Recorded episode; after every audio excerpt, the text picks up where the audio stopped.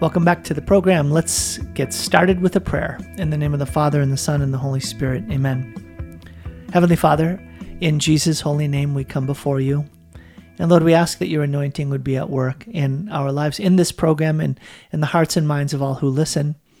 Lord, help them to receive whatever it is you have in store for them. Lord, work in us and through us, but Lord, also work around us and even despite us. Lord, we long to be vessels of your glory, useful to you. And so, Lord, purify and cleanse and expand the vessels of our own lives so that your glory would shine forth more profoundly, uh, an anointing would flow more completely, and that the impact of your word would uh, be sown even more deeply in the hearts of, of those who hear. And we make this prayer in Jesus' holy name. Amen. In the name Amen. of the Father, and the Son, and the Holy Spirit. Amen. So, Carrie, great to be with you today. We've got lots to cover. We've got some check ins, right? We're going to check in on our little keto journey. Uh, we've got some hacks on um, saving money. I like that. Uh, and I got an email from a listener about um, loan um, loan forgiveness, student loan forgiveness. So some new information, especially those that are involved in church work. Something I didn't know about. That was Interesting. Really cool. And I know that you have you've been listening and following some uh, different uh, sources of teaching, and you've got some interesting uh, insights that you want to share, themes you want to bring up. Uh, just more questions. More questions. I like that. So questions being good conversation, which I find to be a really cool blessing. Today is, my brothers and sisters, the feast of the Transfiguration, and it's also a First Friday. So, Carrie, oh, I, uh, there's a, a really neat question in the Summa Theologica associated with the Transfiguration, and St. Thomas Aquinas describes. He asks the question um, was it necessary for Jesus to be transfigured? Sorry, not was it necessary, but rather was it fitting?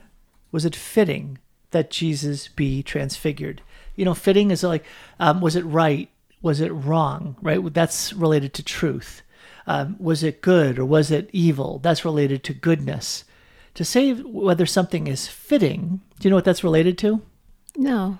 That which is beautiful right? So all of reality shares in these transcendental attributes of being. That's what it's called. These features of everything and anything that exists manifests itself with a display that is true. Its essence shows up. Its goodness and its beauty. And so the, the the event of the transfiguration has a truth and a goodness to it, but also the question is now is it is it beautiful? Is it harmonious? Does it weigh well with the other elements of Jesus' life. Well, how would you argue that since Jesus did get transfigured?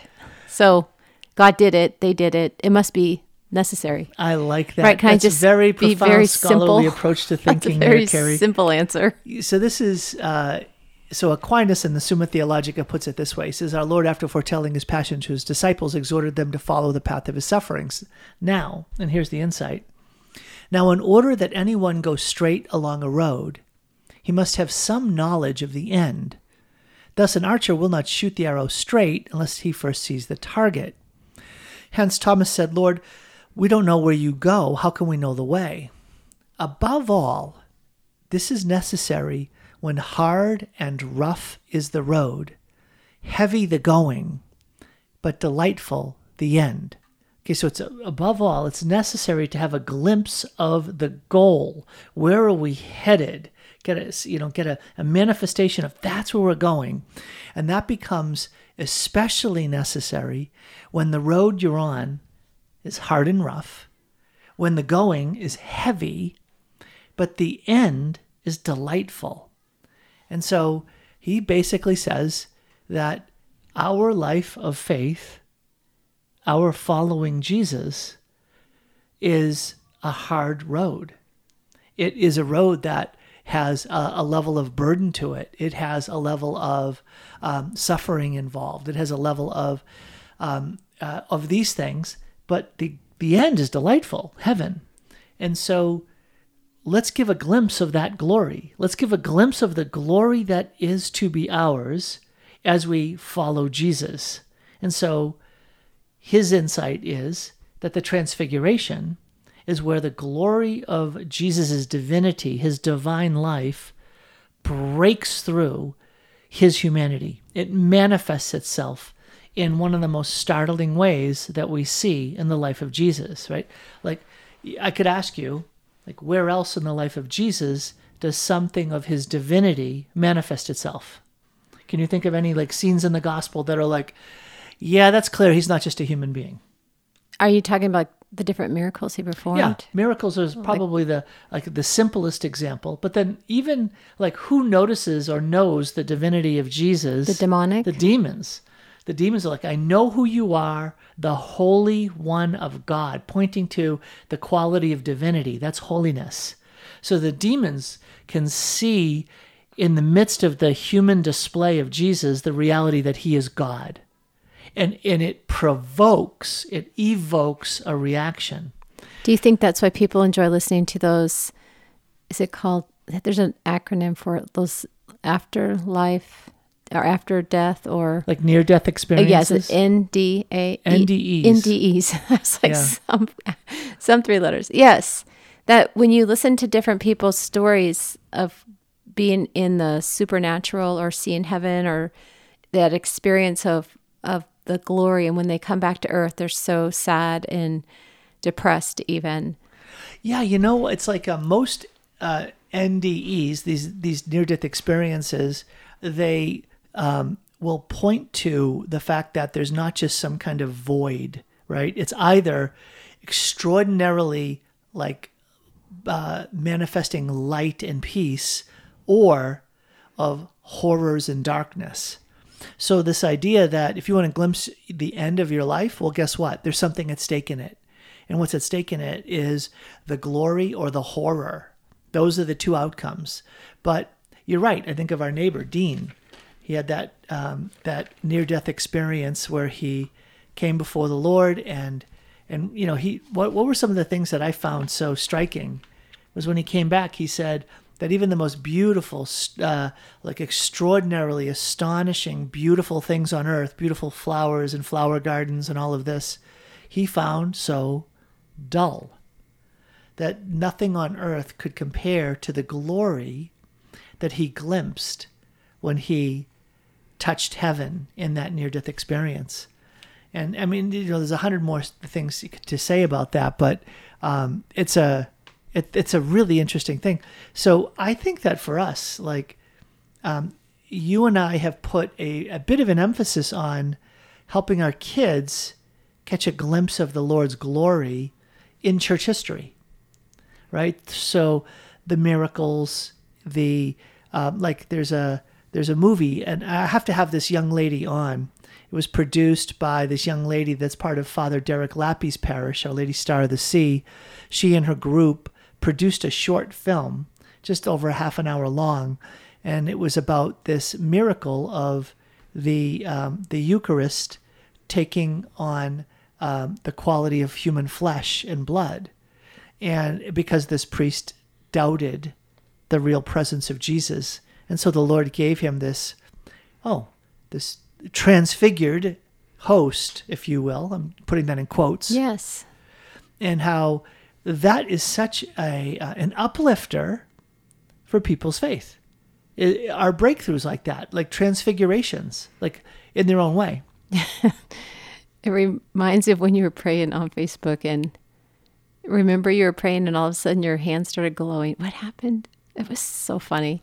And then we realized that someone was flashing a light at you or No, Oh no, your no, your no. phone went off. I was trying to pray the deliverance prayer, and I didn't have my glasses, and it was a bit dark in the room. So I took my phone and I put on the flashlight That's right. so that I could see what I was reading.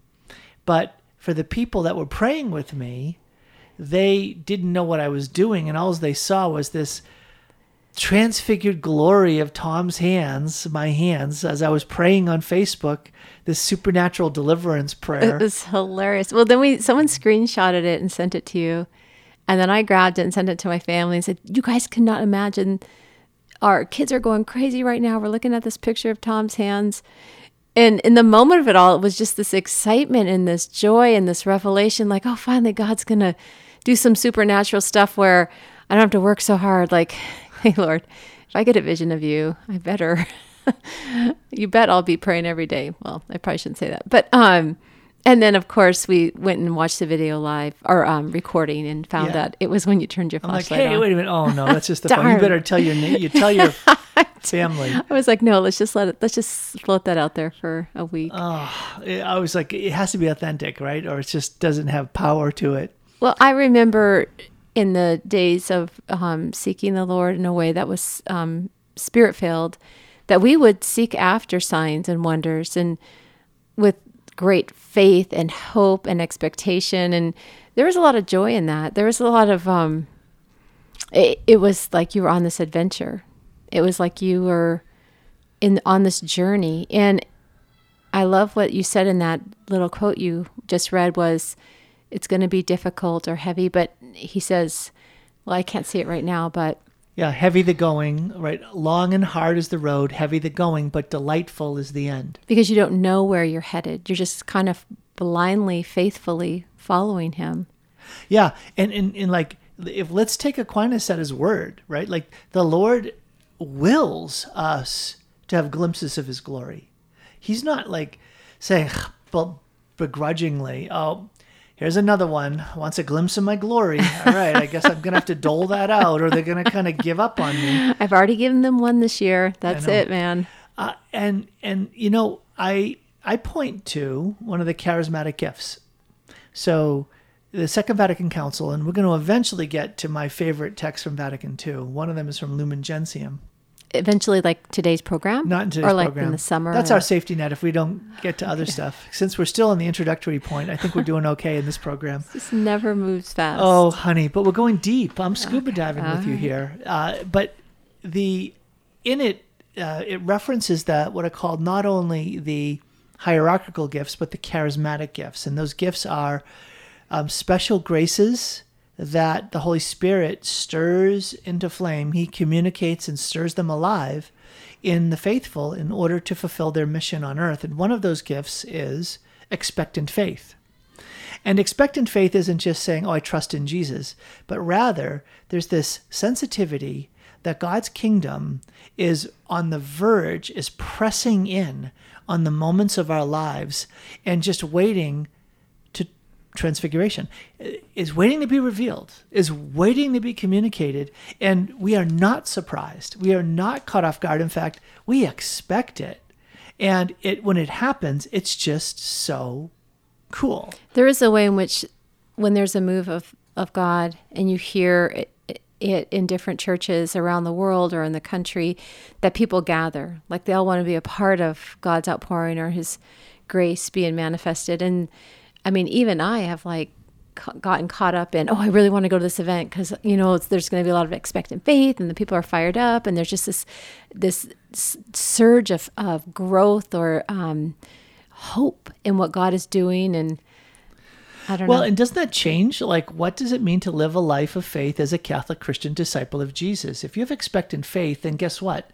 Every morning that you wake up is like this divine adventure. Like, where's the divine appointment? Where's the Lord going to send us today? What's He going to emerge today? What's He going to do today? I want to tell just a very quick story. I know it's from many years ago, um, and I, I, I really kind of get a little irked when people will reference stories from 30 years ago versus, well, if you really believe in expectant faith, it'd be happening now. It'd be happening today and yesterday.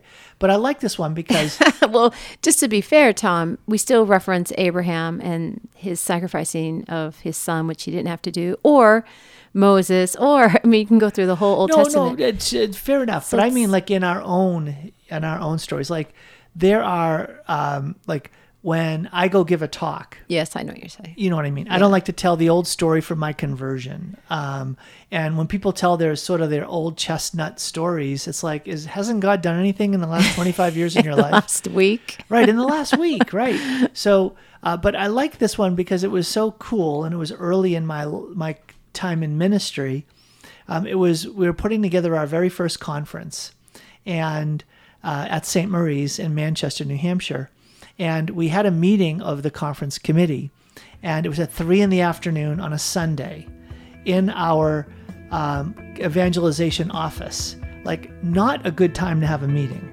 So we're there having the meeting, and it came around to the theme of how are we going to promote this? And then we came up with a really like cool idea. What was that idea? Well, I'll have to tell you after the break. You don't want to miss it. It's a neat story.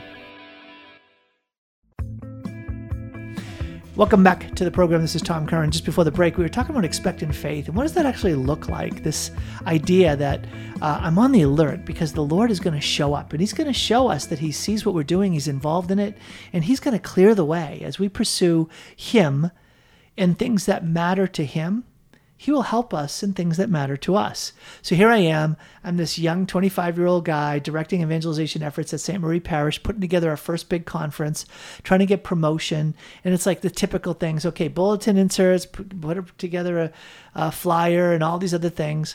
Well, then someone said, hey, you know what? There's a guy in our parish who writes for the Manchester Union Leader.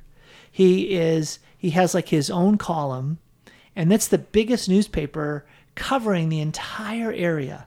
And he said, Do you know he comes to the parish? And I'm like, Oh man, that would be awesome. I've never met him. Well, I don't know him, but you know, he, he likes Father Mark. And I'm like, well, wouldn't it be awesome if he would be willing to do an article about our conference?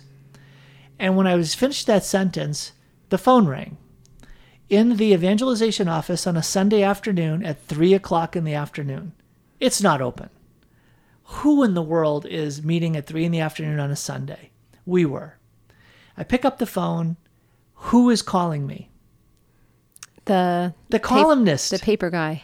The columnist is calling me. He says, Hey, I don't know if you know who I am. My name is so and so. I write for this paper. I heard you're having a conference. I'd love to help you promote it. Can I interview you and talk to you about it? And then I can put something in the paper. That's so cool. Now I'm just being a little bit uh if I were back in the day and you had texting, you could like text someone and say, "Okay, now call right now.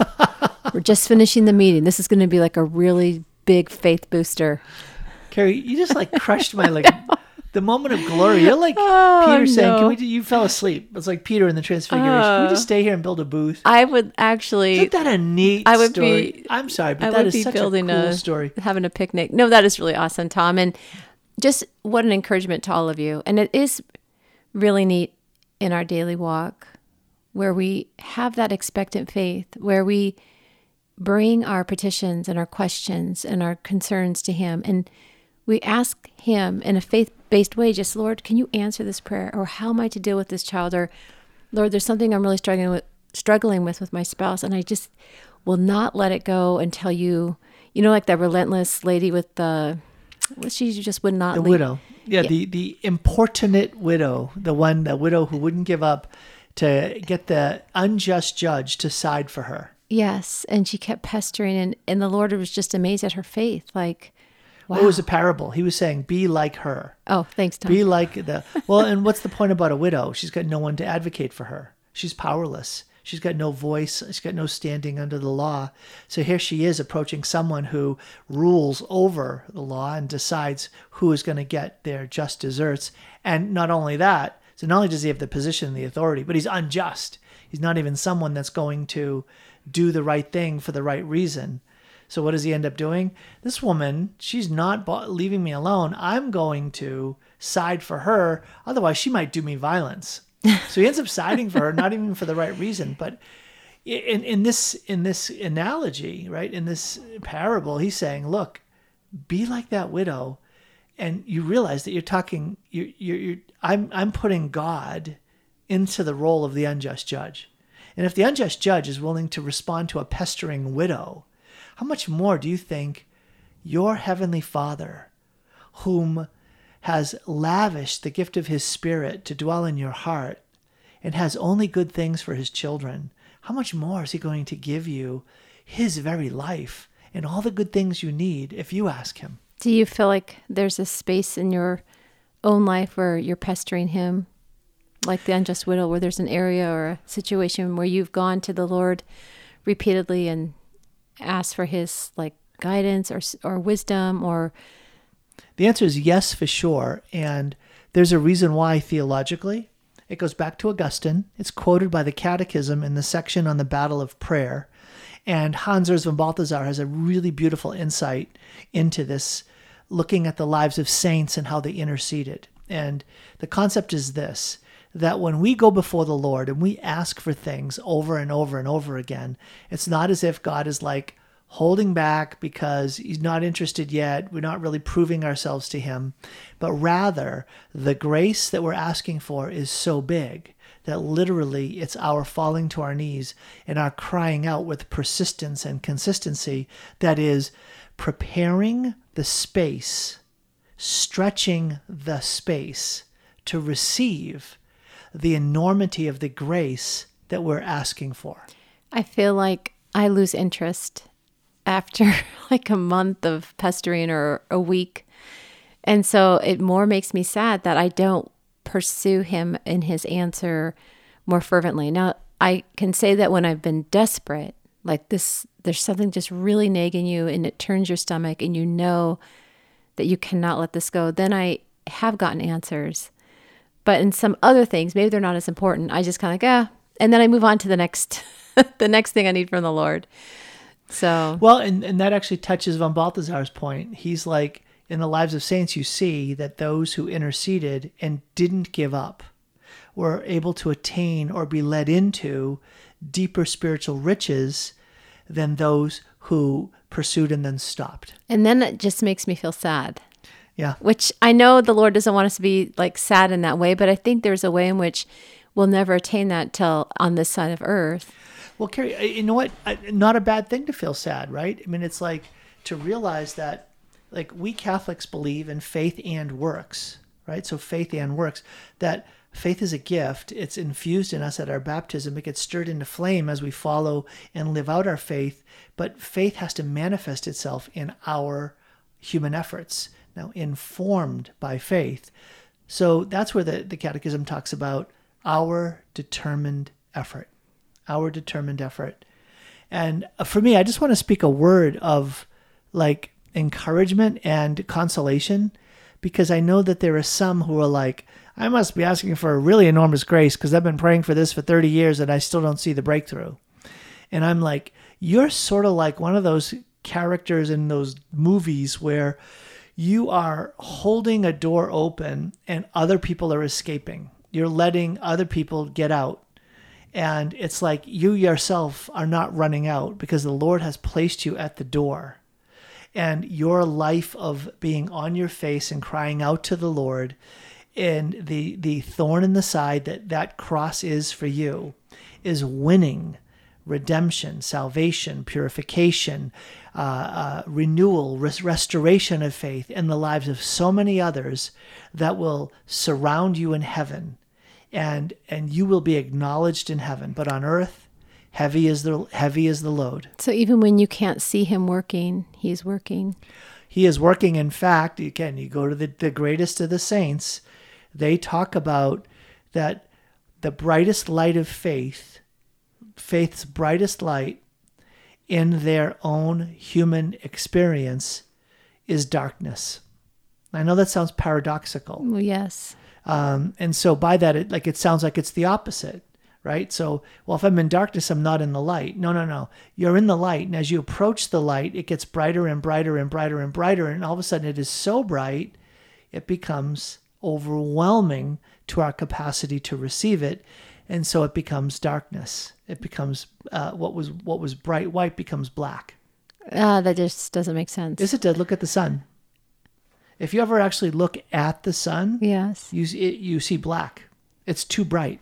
You can't process it, and so that's a kind of like a human analogy for the um, oh, I see. looking at God's glory as you get approached God's glory. It's so overwhelming to you that you're in darkness, but I was thinking more like the dark night of the soul, but that's not what you're talking about. Yeah, in some ways, it is. It is like the dark night of the spirit, right? Which is that second dark night. And um, I guess if you've gotten that far in your spirituality, you're just like coasting. It's coasting. just you're just really amazingly full of God. So, well, I, you remember, like it was this, it was the Mother Teresa, right, where she had that one vision and then she fed off that vision for 50 years, like 45 years. Yes. See, why doesn't the Lord just give us these one vision? We can. I'm sorry. Are you ready to go 45 years in darkness? Oh. Well, You- I'm certainly not 45 minutes, Mother Teresa. 45 days, right? I mean, really, you think about it, and it's like so. This this feast of the Transfiguration, glimpsing His glory. I, I I'm like, give the Lord a chance, right? That for those burdensome areas, those heavy loads that you're carrying, brothers and sisters, give the Lord a chance to get in on it. Give the Lord a chance. Give it over to Him.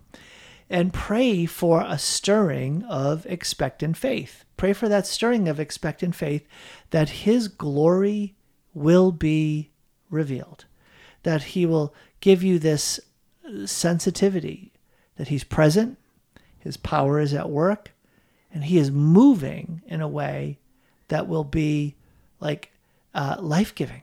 It'll be restorative. It'll be advancing. It'll bring hope instead of darkness, confusion, despair. Right? So I on today's feast day, please do not doubt that the Lord has a moment of transfiguration in store for you. Now maybe for some of you it's going to be today. Maybe for some of you it's going to be in these next several days. But like have some confidence. Have the confidence to go before the Lord and say, Please, Lord, I long to glimpse your glory. Lord Jesus, please, I long to catch a sight of the, the delightful goal that you have for me and that you have for these situations that I've been praying for. So pray for that gift of expectant faith. Pray for a glimpse of his glory. Give him a chance to get in and get involved to those heavy crosses and burdens you carry.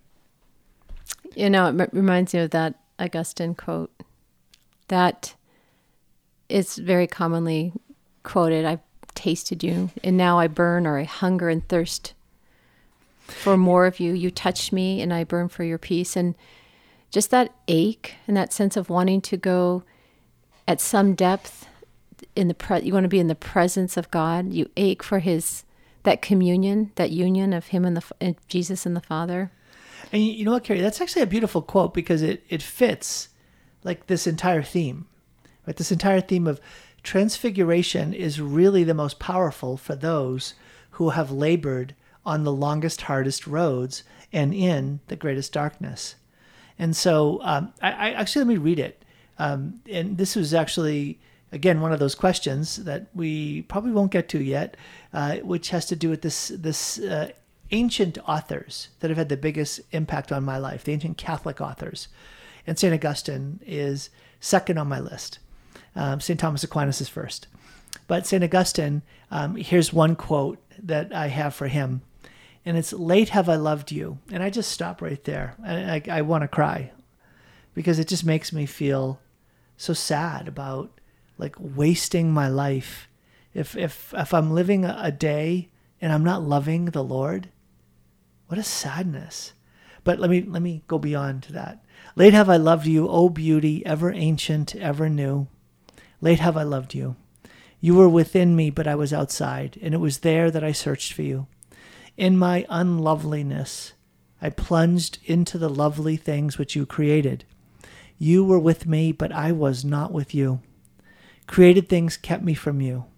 Yet if they had not been in you, they would not have been at all. You called, you shouted, and you broke through my deafness. You flashed, you shone, and you dispelled my blindness. You breathed your fragrance on me. I drew in breath, and now I pant for more. I have tasted you, now I hunger and thirst for more. You touched me, and I burned for your peace. A powerful quote. Uh, it's okay. I don't know. Just fair to Midland. No, it's, well, I think each of those phrases you can ponder and think through and pray through. And I wonder how long I, he just wrote that out, or if this was a prayer that he spent. Well, it's in the writing. Confessions, right? It's at the very beginning of the Confessions, Yes. uh, uh, the Confession of Saint Augustine. And um, when I when I think of that, he actually lays out like a, some fundamental structures of his entire theology and the spiritual journey, because the spiritual journey is about if you want to go beyond this world don't go further out into the world, but go further internal, go further onto the inside, the interior journey of contemplation, the interior journey of uh, of prayer. And that's how you get to an encounter with the transcendent, beautiful God. Yeah, I just feel like the amount of distractions, the noise, the chaos, my own mind, my own way in which I think about things, that it just, I don't know, I feel like I get stopped. It's hard to go deeper. And like I said earlier, I just get distracted with, like, okay, this isn't working. So then I'm on to the next thing. Like just to stay with the Lord in that solitude and that silence and that that space. And I know I, I feel like being over here is better, but I also feel like I have to fight for it every day. I have to purposely imagine him, the Lord, and going deeper with him and reflect and reread and try to center myself. So I, I know that, you know, part of the sadness is I ache for him, but yet it's no easy journey. And I want it easy. or I just don't want it to be so hard or I Well, don't know. Don't we all, right? We all want it easy in, in some ways. I, I think about this and I think of it in terms of um, he's so what he says is so striking that there that God is like speaking to him through his creation, through the events of his day as he's like looking outwardly, but he's blind and deaf to it. And others can see God's glory in it. All right, we're up against another break. Back in a minute with more sound insight. Welcome back to Sound Insight. This is Tom Curran along with my wife Carrie talking about the first point of the 10. introduction. This is so Are awesome. you going to get Carrie. to keto or I love. We're gonna get an update on that. Other stuff worry. going Let me just on. Finish this point. Uh, I, I I say that a lot on the program. you do? Let, me, just finish, this point. To, me when you're one talking to me, like when I'm on with you, because you don't have to tell anyone else to be quiet. Oh, I know. This is so cool. It's because I interrupt you all the time. No, wait a minute. So, what Augustine's saying is, look, uh, he was the one who had this famous idea that that you see the footprints of the Trinity, the vestigia Trinitatis in creation. If you know how to pay attention, if you have the right sensitivity and capacity as you look out into the world, you'll sense the artist who created his art, namely all of creation. But how many people look out at the world and say, I see no evidence of God? I see no evidence that there's a creator. And, and how frustrating that is and how sad that is. And, and Augustine saying, well, that was me. I was seeing the beautiful things of this world around me, but I couldn't break through to the creator who was shouting at me. He was shouting at me. He was shining a bright light and dazzling me, but I was blind and deaf. So was- that's what he, when he says he shouts, Yeah. he was talking about his creation. He was saying through his creation, through the very things he has created, he's shouting, "I am here. Uh, you can can't you see me, the artist in my art? Can't you sense me in the beauty of creation? Well, How come you can't recognize the goodness of me, the good creator, as you experience all the goodness of the things I've created?" So I was blind and deaf, but when the Lord broke through, there's his mercy. The mercy of the Lord broke through.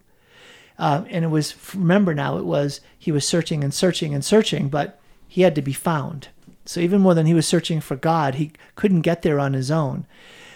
That was just, if you will, putting him in a position to have the Lord break through and say, I'm here, I see you, right? And so that beautiful took he took up the scriptures and he read it, and it was God's word that plunged into his heart, and he wept because then he knew it was the light of faith that came alive. And so then he pursued that inter- interiorly within himself. And then all of a sudden, because of the interior communion with the Lord in prayer, guess where God started showing up?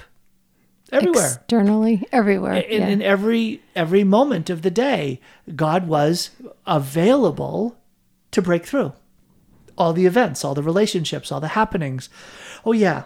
yes, And in the beauty of creation. So awesome. So what you were saying, Carrie, is look, it's not just like where you live geographically, but it's how you live.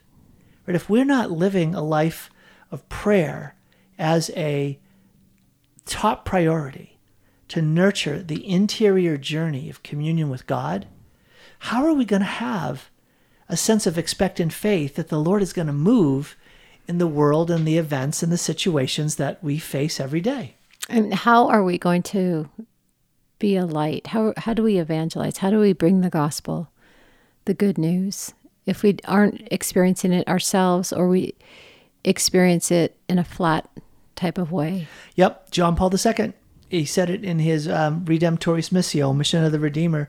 Before you evangelize in word or deed, you evangelize by the person you are, which is so striking and so uncommon. And it's a powerful insight, Yeah. right? It's one of those things just show up. If you just show up, what you're in communion with also shows up. If you have dwelt in God, if you've dwelt in his heart and his heart dwells in you, that's what is radiant. That's what becomes manifest. This is eternal life that they know you, the only true God. It's that encountering with spending time with him and you know him that radiates out, that goes out. And then there's such a calm and a strength and a peace and a shelter. And those who know God and you know they know him. And just being in that presence of that person is so comforting and it makes you want to be a better person and live a more holy life and more sacrificial and more generous and yeah Well, it's one of those like put first things first. Like St. Augustine, one of his fam- famous axioms is I become what I contemplate. I become, I'm, I'm fundamentally shaped and molded and transformed into that which I make the object of my attention and concern.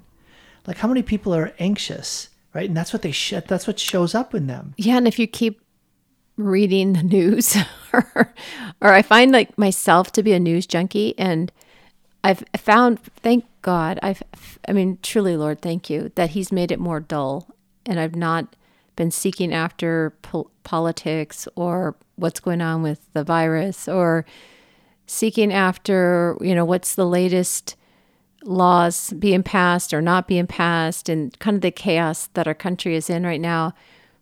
And i find it also empty and just deadening i think is the word because it fills a void or it fills that space that really god wants to inhabit. And so it's one of those chaos distraction like it keeps me from going deeper in the lord. It really is a block. And a, and the lord is just making me aware of this. And i know that i love listening to certain people on their shows but i just pray like lord just take this away because it's such a deadening non-necessary non-important filler it's like a filler and the lord is absent Well, and that's that. a that's a transfiguration theme all again. If we really had the goal in front of us, that vision of the delightful end for which we were created, where we're headed, what this is really all about, that would just shine back onto how we're living today. yes Like what's important? What do I make a priority? What do I say yes to? What do I crowd out? Right? And it's that's where late have I loved you. Like what a great how about how minimally have I loved you? right? Late have I How loved you. How shallowly have I loved you.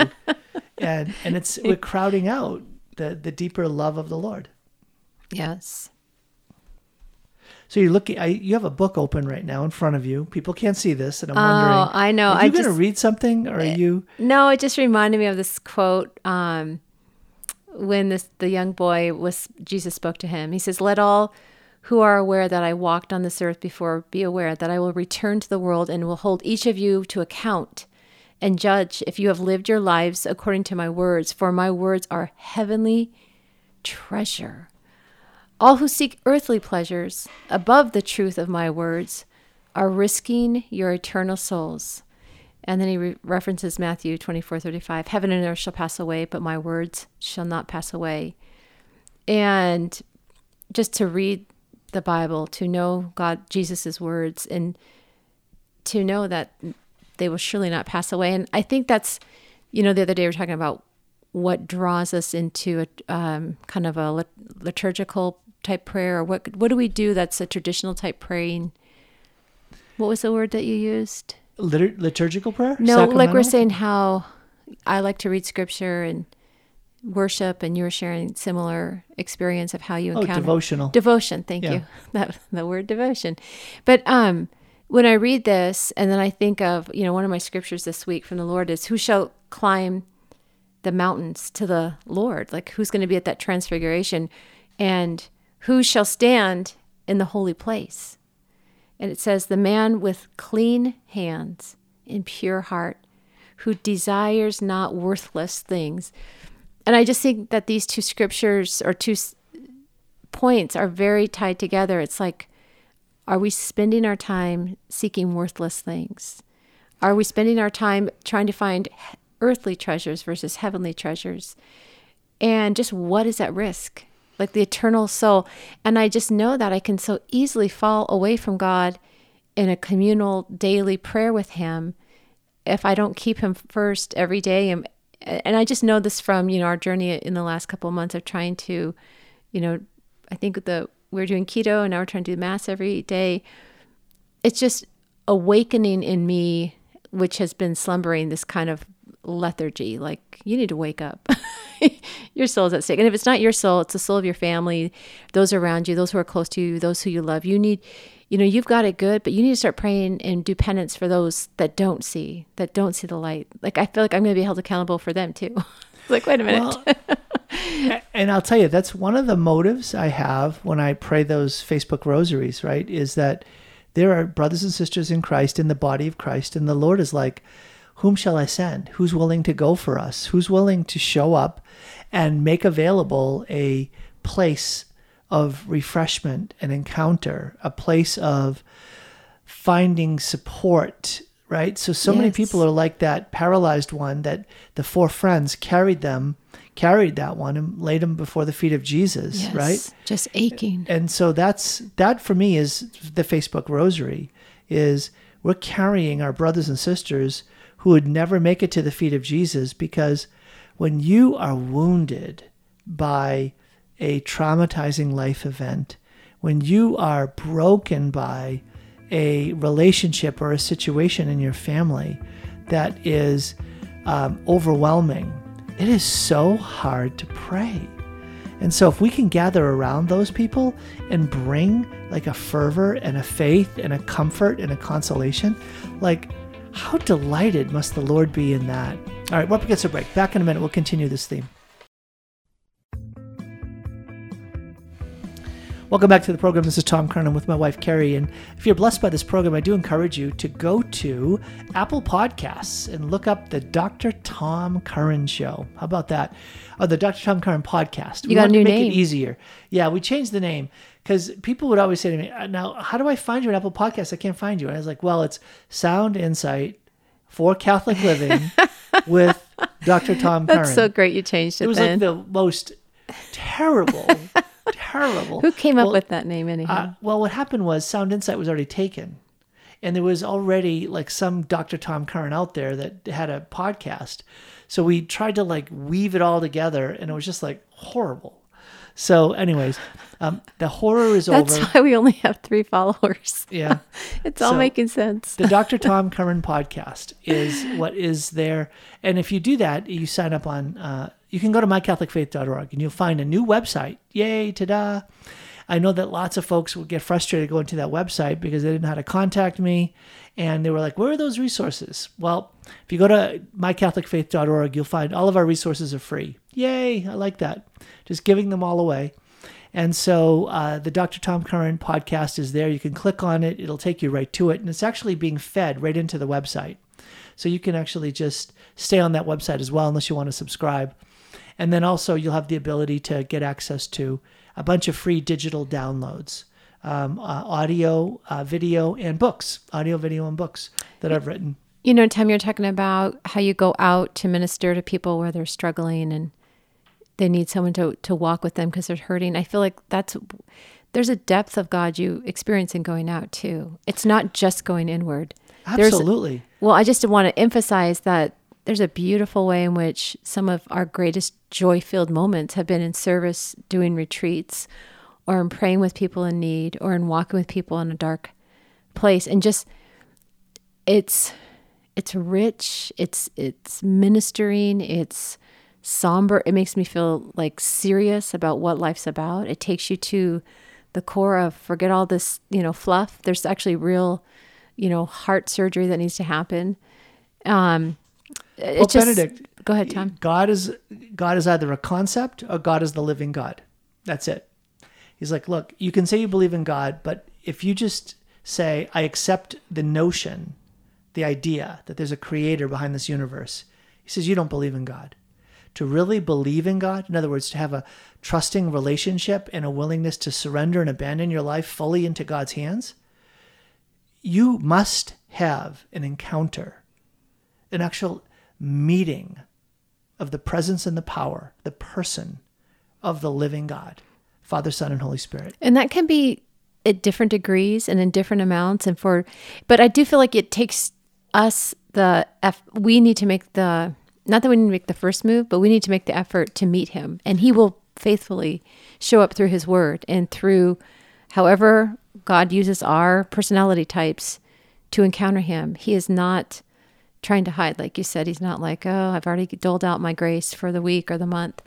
Um, but that does take effort. And so I think that's where I just like, okay, how much effort are we making as a church? How much is going on? Because you can read the lives of the saints or, or very holy people, and it's like, yeah, I'm not even close. They, yeah, their effort level like is I can barely pray a rosary. it's incredible. Yeah, it's so it's it's that's a bit overwhelming, right? Like they had such like expectant faith and such like a profound willingness to say, how can I not give every little ounce of my being? And like we put so many boundaries up so quickly about, you know, do we really have to pray a rosary tonight? Really? I mean, come on, do we have to stay up? I You know, we're all tired. Why don't we just go to bed? you asked me to pray with you. I think it was yesterday, and I felt so much resistance. I was like, and I, in that moment, I thought, I am so weak, and this would actually be a, an amazing sign of God's miraculous grace. Is that if I got up and did it, I'm like, oh my goodness, she's healed, because that's how opposite I felt.